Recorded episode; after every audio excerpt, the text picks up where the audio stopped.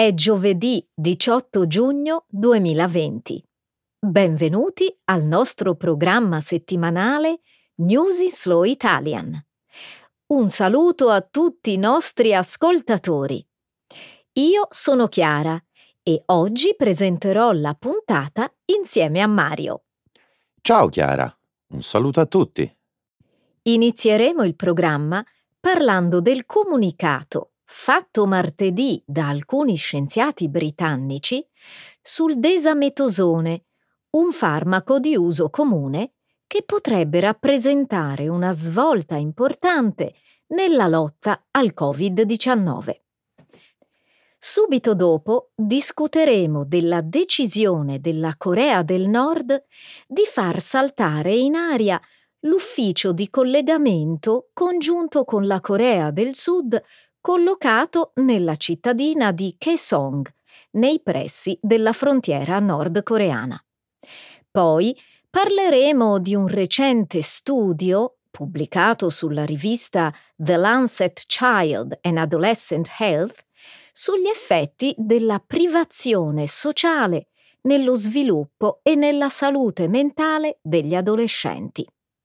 Infine vi racconteremo di una petizione lanciata nella città di Richmond, in Virginia, per far rimuovere e sostituire la statua di Robert E. Lee, un generale confederato della guerra civile. Grazie Chiara.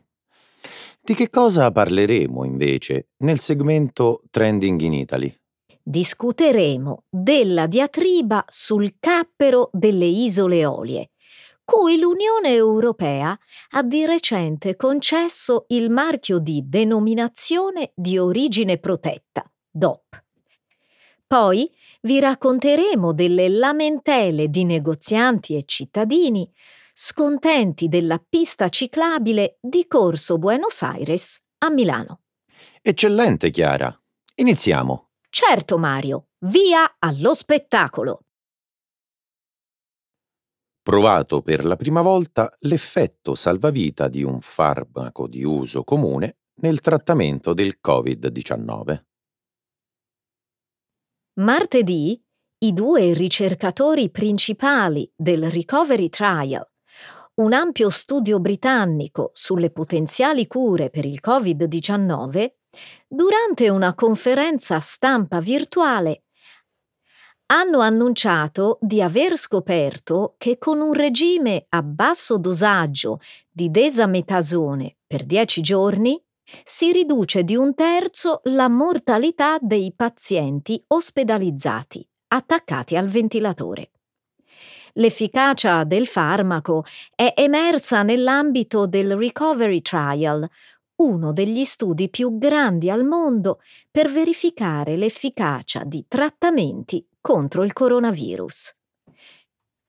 Sembra che il desametasone sia in grado di ridurre di un terzo la mortalità nei pazienti attaccati al ventilatore e di un quinto quella dei pazienti trattati con l'ossigeno.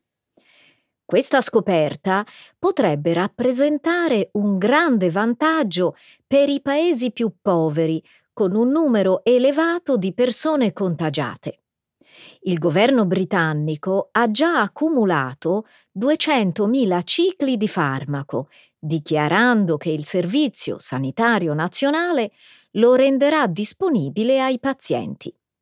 Durante una conferenza, il primo ministro Boris Johnson ha detto che è il caso di festeggiare questo importante risultato scientifico britannico aggiungendo Abbiamo preso provvedimenti per garantire che ci siano abbastanza scorte anche in caso di un secondo picco. Il desametasone è un farmaco già utilizzato per ridurre le infiammazioni in una serie di altre patologie come l'artrite, l'asma e alcune malattie della pelle sembra che aiuti a fermare alcuni dei danni che possono verificarsi quando il sistema immunitario si attiva eccessivamente cercando di combattere il coronavirus. È davvero una bella notizia, Chiara. È una delle due cose necessarie per combattere il coronavirus. Qual è la seconda?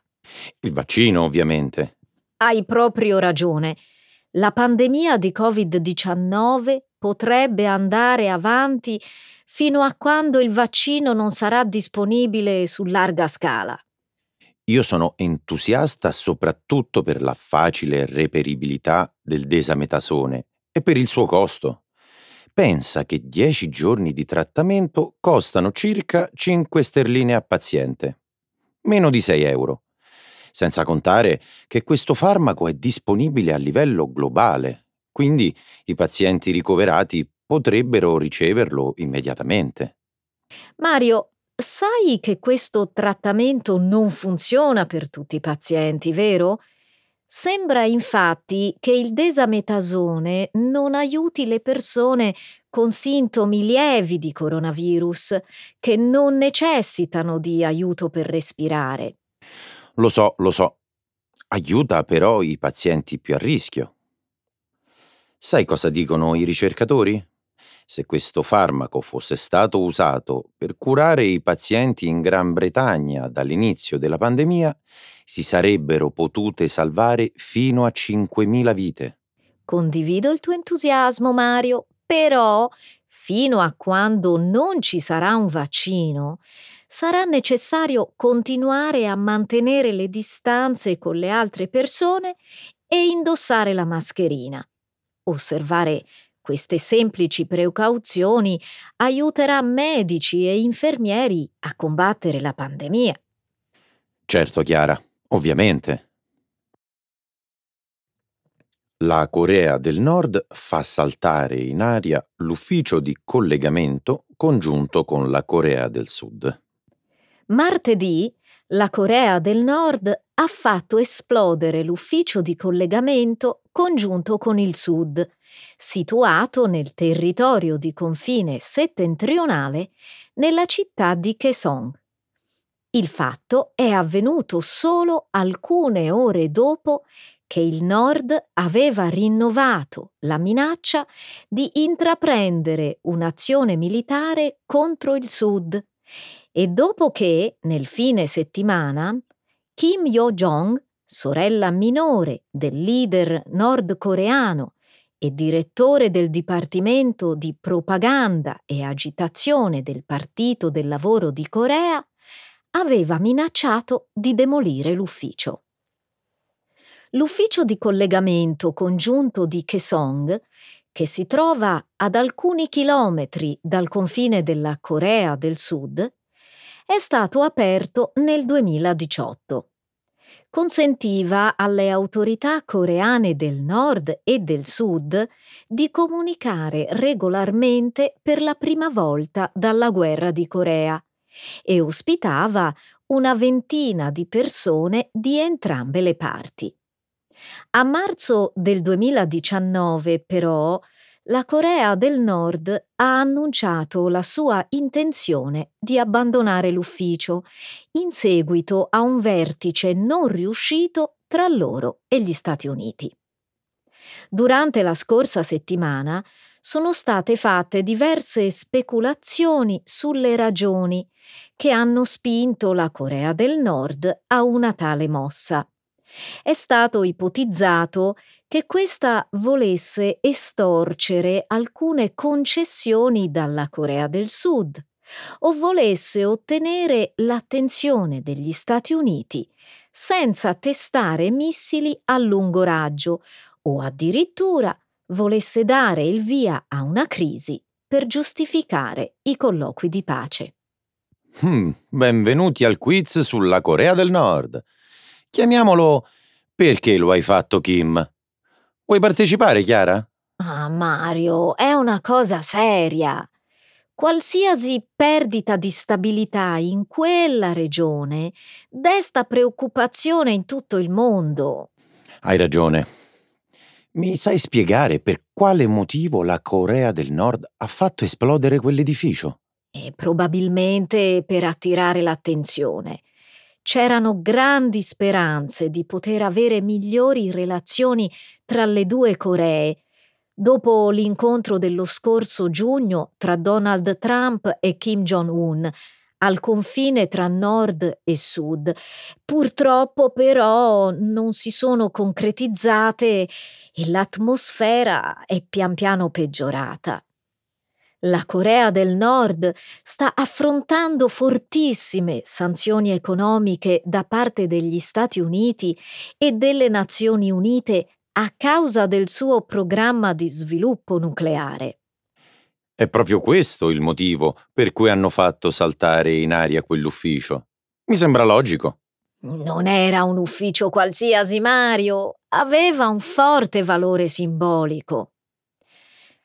Potrebbe anche essere perché la sorella di Kim Jong-un sta cercando di essere riconosciuta come un'autorità a tutti gli effetti e deve quindi mostrare forza e competenza. Considerando la salute cagionevole di Kim Jong-un, lei potrebbe succedergli presto. Congratulazioni, Chiara. Hai vinto il primo premio del gioco Perché lo hai fatto, Kim? Una cartolina autografata da lui. Non è divertente, Mario. No, Chiara, non lo è davvero. Kim Yo-jong ha minacciato di inviare truppe nella zona demilitarizzata e fatto esplodere un edificio come atto dimostrativo. È chiaro che il mondo stia assistendo all'ascesa di un nuovo dittatore spietato. Potremmo continuare a giocare a perché lo hai fatto Kim? Ancora a lungo. La privazione sociale colpisce lo sviluppo e la salute mentale degli adolescenti. Secondo uno studio pubblicato sulla rivista The Lancet Child and Adolescent, lo scorso 12 giugno la ridotta interazione tra gli adolescenti durante la pandemia potrebbe causare danni a lungo termine.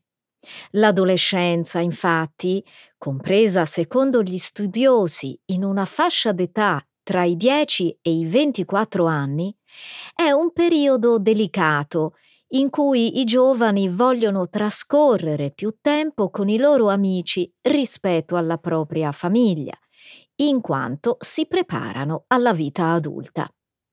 Insieme ai principali cambiamenti ormonali e biologici, l'adolescenza è un momento fondamentale anche per lo sviluppo del cervello. Sono ovviamente necessarie maggiori ricerche per comprendere appieno gli effetti della privazione sociale negli adolescenti.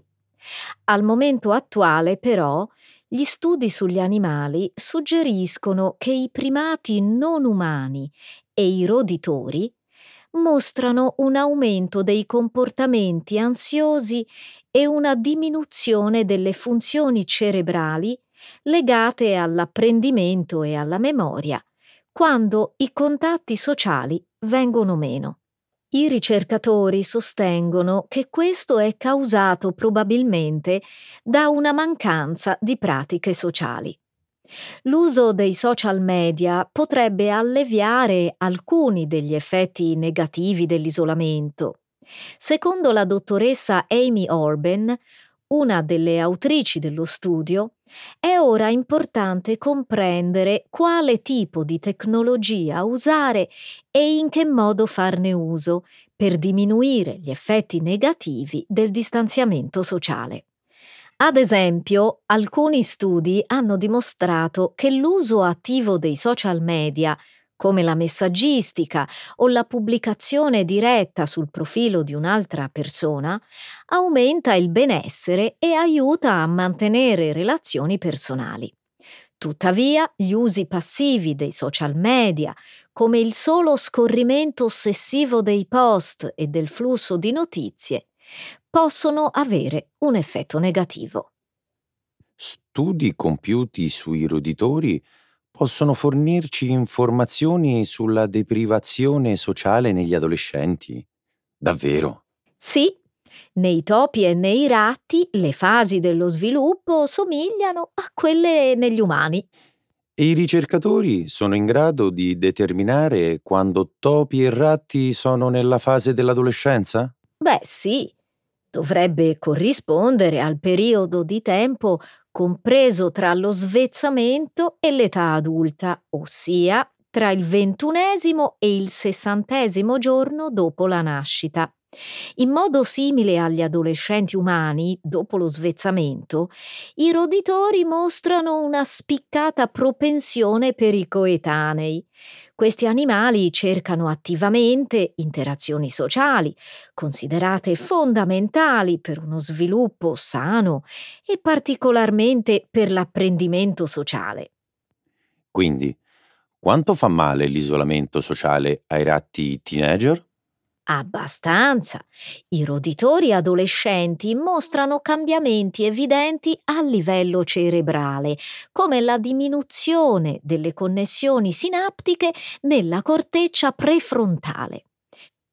Queste alterazioni sono alla base di cambiamenti comportamentali caratterizzati da maggiore ansia ed iperattività. Sembra davvero un brutto effetto. L'articolo però sostiene che l'utilizzo dei social networks può lenire alcuni degli effetti negativi del distanziamento sociale. Sempre che non vengano usati passivamente. Certamente. Beh, scommetto che studiare questo aspetto nei ratti sia particolarmente difficile. Petizione per sostituire la statua di un generale confederato della guerra civile americana con una di Oderus Urungus, frontman dei Guar. Nella cittadina di Richmond, in Virginia, è stata lanciata una petizione per sostituire la statua del generale Robert E. Lee con quella di Oderus Urungus, il frontman del gruppo Guar. Al secolo Dave Brockie, morto nel 2014 all'età di 50 anni. L'istanza recita Robert E. Lee è stato un generale di guerra fallito che ha sostenuto una causa razzista. La città di Richmond ha esposto per troppo tempo la sua statua e quelle di altri veterani perdenti della guerra civile. I fan sostengono che Oderus fosse un generale di gran lunga migliore.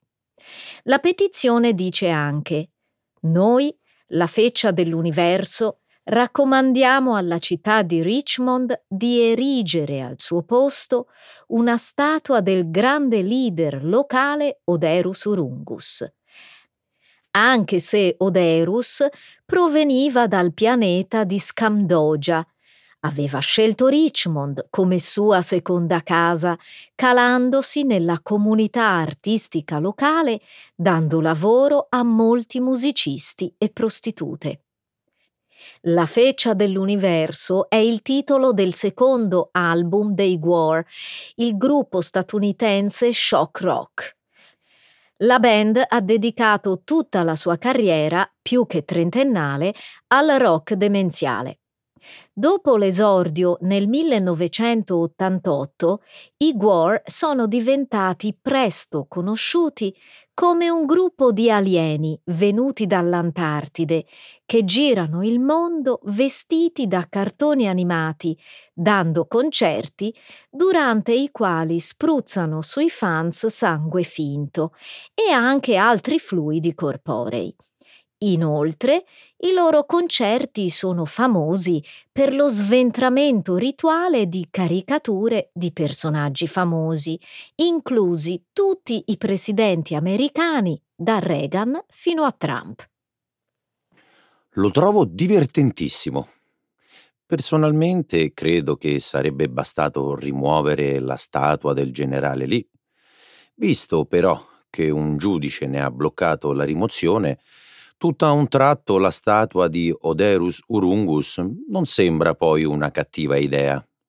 Sembra che molte persone la pensino come te. La petizione infatti ha già raccolto più di 50.000 firme. Chiara, credi possa essere una nuova tendenza? Scusami? Se tu lanciassi una petizione come questa, con cosa sostituiresti le statue di un generale razzista, di uno schiavista o di uno spietato dittatore genocida? Mm, che te ne pare di Winnie the Pooh, la principessa Leia o Yoda? Cosa?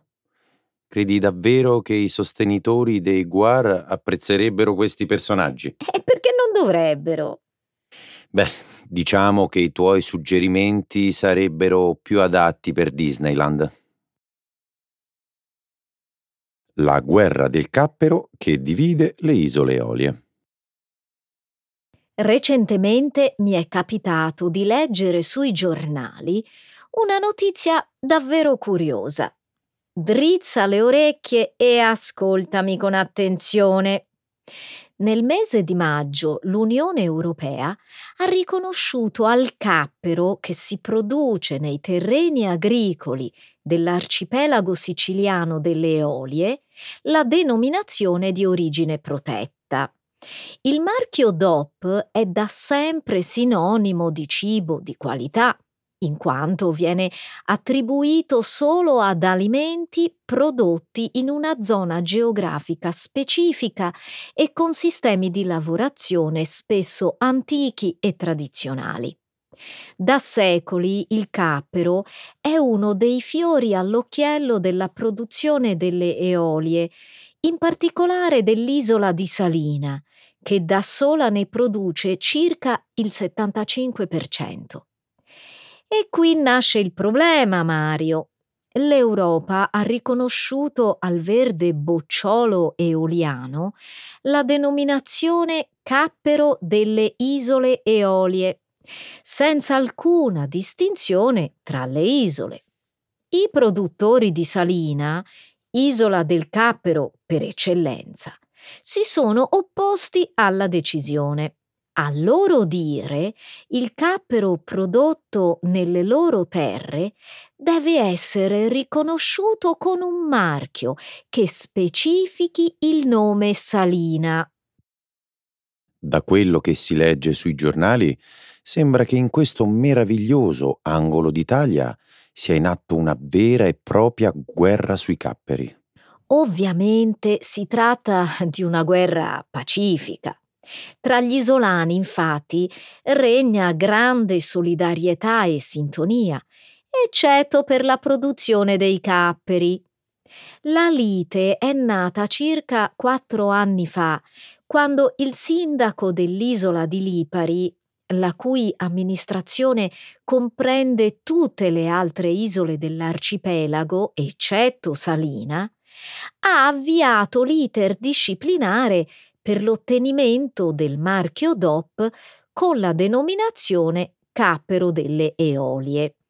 I produttori di capperi di Salina, dopo aver presentato ricorso a Bruxelles senza successo, hanno dichiarato che non si freggeranno del marchio DOP in questione. Questa vicenda mi fa un po' sorridere, sai? È assurdo che gli isolani delle Olie litighino tra loro più per questioni legate all'orgoglio che per problemi pratici. Salina è il principale produttore, è vero, ma le isole Eolie sono patrimonio dell'UNESCO e il loro nome è conosciuto in tutto il mondo. Un articolo pubblicato dal Fatto Quotidiano lo scorso 26 maggio ha riportato le parole del sindaco di Lipari Marco Giorgianni, secondo il quale il brand Eolie è vincente perché può essere pubblicizzato molto più facilmente, con maggior beneficio per tutti. Certo, l'unione fa la forza e il marchio Eolie permetterà di rafforzare l'offerta del prodotto nei mercati internazionali. Ho letto però su un articolo pubblicato sul sito di Slow Food il 29 maggio che questo sistema non può comportare una disinformazione rispetto al prodotto e la svalutazione di una tradizione che gli agricoltori di Salina si tramandano da secoli.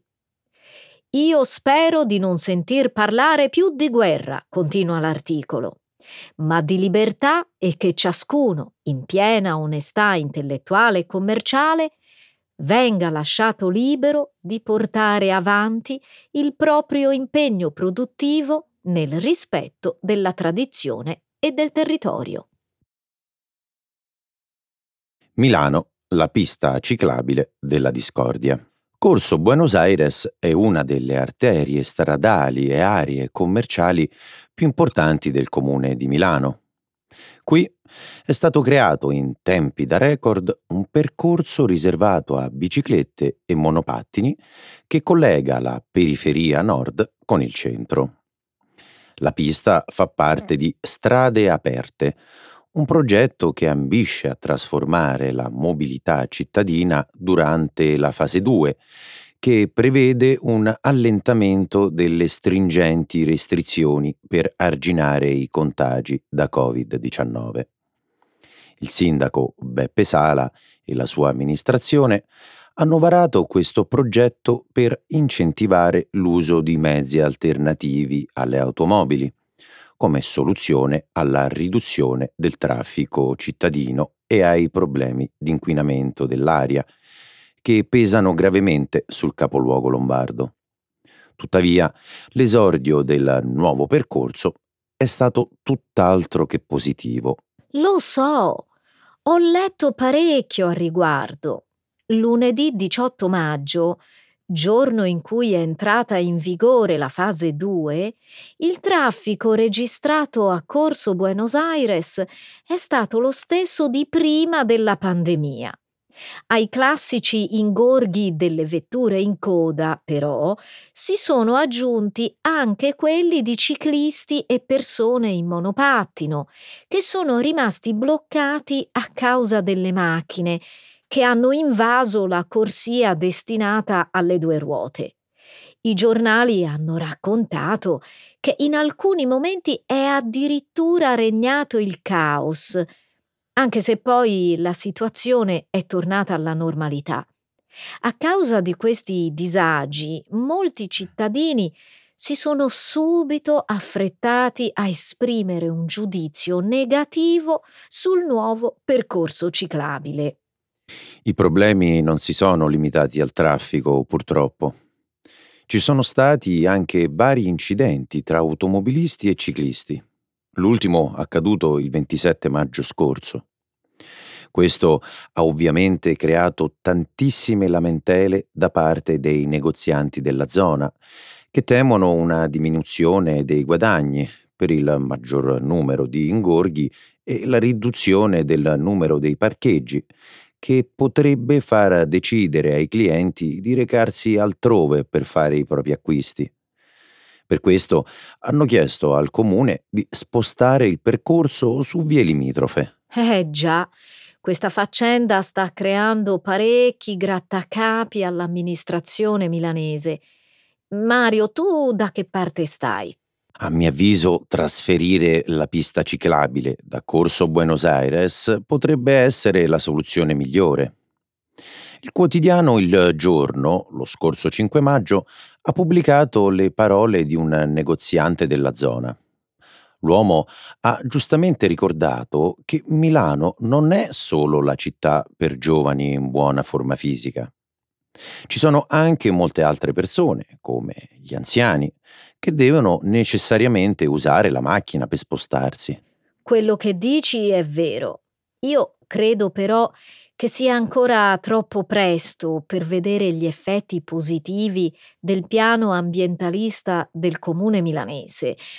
Bisogna anche tener presente che nella maggior parte dei casi la gente risponde sempre con molto scetticismo a tutti quei cambiamenti che modificano il loro stile di vita. Su questo hai ragione. Le abitudini sono difficili da stravolgere e si sa, noi italiani andiamo pazzi per le automobili. A onor del vero, poi, non tutti i negozianti sono così preoccupati. Lo scorso 14 maggio il Corriere della Sera ha scritto che il grande commercio organizzato di Milano appoggia il piano del sindaco Sala.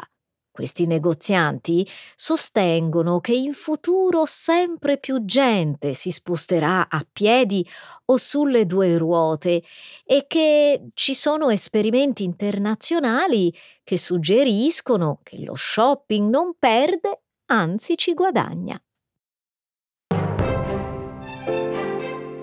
E anche questa volta abbiamo finito. Un vero piacere chiacchierare con te, Mario. Un vero piacere anche per me, Chiara. Ci sentiamo la prossima volta. Ciao! Ciao!